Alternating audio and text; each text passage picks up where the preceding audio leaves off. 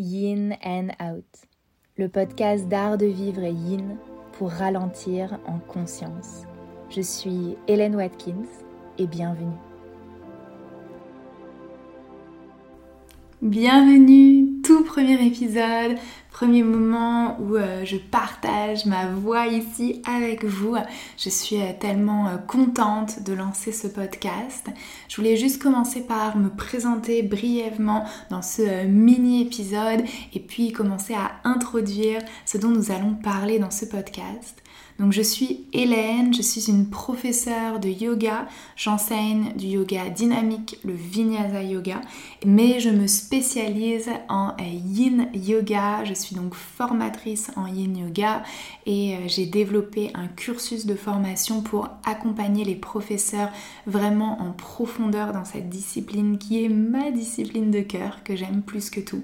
Mais pour moi, l'énergie yin, elle s'étend au-delà du yoga et c'est cela que j'ai voulu transmettre dans ce podcast. On va pouvoir se questionner ensemble sur plein de sujets, à la fois des sujets totalement en relation avec le yin yoga, comme la médecine traditionnelle chinoise par exemple, mais aussi d'autres sujets en lien avec notre quotidien, avec notre vie, et voir comment est-ce que cela peut nous impacter positivement que d'avoir cette réflexion sur nos énergies, sur l'énergie yin, sur l'énergie yang. Comment est-ce que l'on peut trouver plus d'équilibre et plus d'harmonie dans sa vie? Je pense que la question de l'équilibre, c'est vraiment un besoin que l'on recherche tous sur euh, de multiples aspects de notre vie.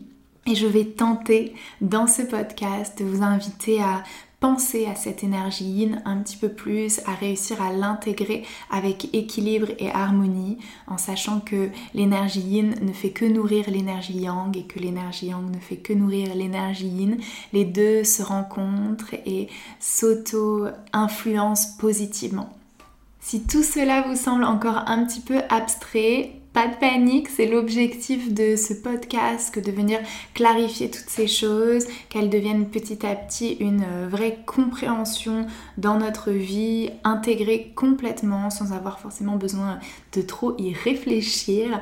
Donc je vous dis à très vite pour le premier vrai épisode du podcast Yin and Out.